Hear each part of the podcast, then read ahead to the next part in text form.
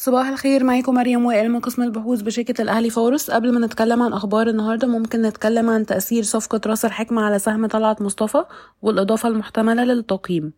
أعلن رئيس الوزراء يوم الجمعة عن استثمار بقيمة 35 مليار دولار من ADQ للحصول على حقوق تطوير منطقة رأس الحكمة بالساحل الشمالي. يشير البيان الصحفي الصادر عن ADQ أن شركة طلعت مصطفى هي أحد الشركاء.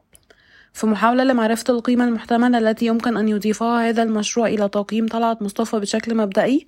افترضنا أن طلعت مصطفى سيتم ضمها كمطور فرعي من قبل كيو لتطوير مساحة أرض تبلغ 23 مليون و300 ألف متر مربع استنادا إلى تقارير إعلامية غير مؤكدة. قمنا بضرب مساحة الأرض البالغة 23 مليون و300 ألف متر مربع في 2500 جنيه للمتر المربع للوصول إلى تقييم قدره 58 مليار و200 مليون جنيه أي ما يعادل 28 جنيه و19 قرش لسهم طلعت مصطفى.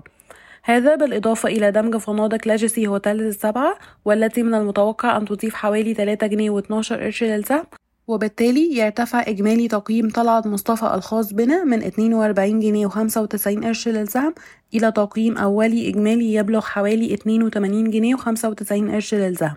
نكرر توصياتنا بزيادة الأوزان لسهم طلعت مصطفى. نبدأ بأخبار الاقتصاد الكلي. أعلنت الحكومة رسميا عن صفقة رأس الحكمة الاستثمارية ويبلغ حجم الصفقة 35 مليار دولار مقسمة على قسطين. الأول خلال أسبوع بقيمة 15 مليار دولار وسيكون ذلك على شكل 10 مليار دولار يتم ضخها نقدا بالإضافة إلى مبادلة 5 مليار دولار بجزء من ودائع الإمارات لدى البنك المركزي. الدفعة الثانية بعد شهرين بقيمة 20 مليار دولار وبالمثل سيتم تقسيم ذلك إلى 14 مليار دولار يتم ضخها نقدا وخصم 6 مليار دولار أخرى من الودائع الإماراتية.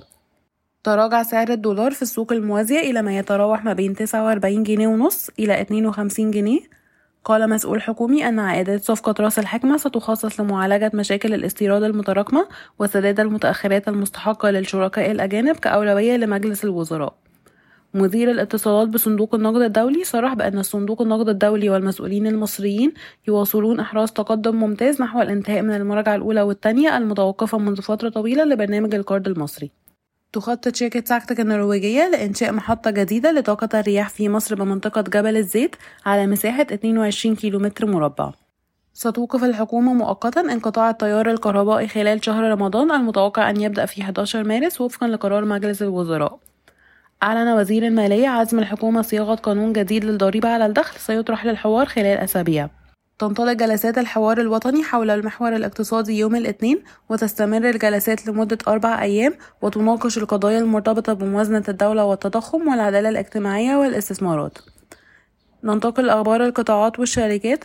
أصدرت شركة كيما المؤشرات المالية للربع الثاني من 23 24 ارتفع صافي الربح بنسبة 22% على أساس سنوي وانخفض بنسبة 53% على أساس ربع سنوي ليصل إلى 136 مليون جنيه في الربع الثاني من عام 23 24 في النصف الأول من 23 24 انخفض صافي الربح بنسبة 15% على أساس سنوي ليصل إلى 514 مليون جنيه. يتم تداول سهم كيما حاليا عند مضاعف ربحية العام 23 24 11.8 مرة و EV to EBITDA 6.7 مرة. تدرس الشركة المصرية القابضة للبتروكيماويات وشركة الإسكندرية الوطنية للتكرير والبتروكيماويات التعاون مع جهة محلية لم يتم الكشف عنها من القطاع الخاص لإنشاء مشروع لوقود الطيران المستدام بقيمة 380 مليون دولار بقدرة إنتاجية 120 ألف طن سنويا. شركة إنرجين هتعلن عن نتائج الحفر الاستكشافي في بئر أورانيان إكس 1 خلال أسبوعين أو ثلاث أسابيع. تتطلع شركة طاقة الشركة السعودية للتصنيع وخدمات الطاقة. إلى فرص الاستثمار في قطاع خدمات آبار النفط البحرية في مصر لتحقيق أهداف النمو الخاصة بها. شكرا ويوم سعيد.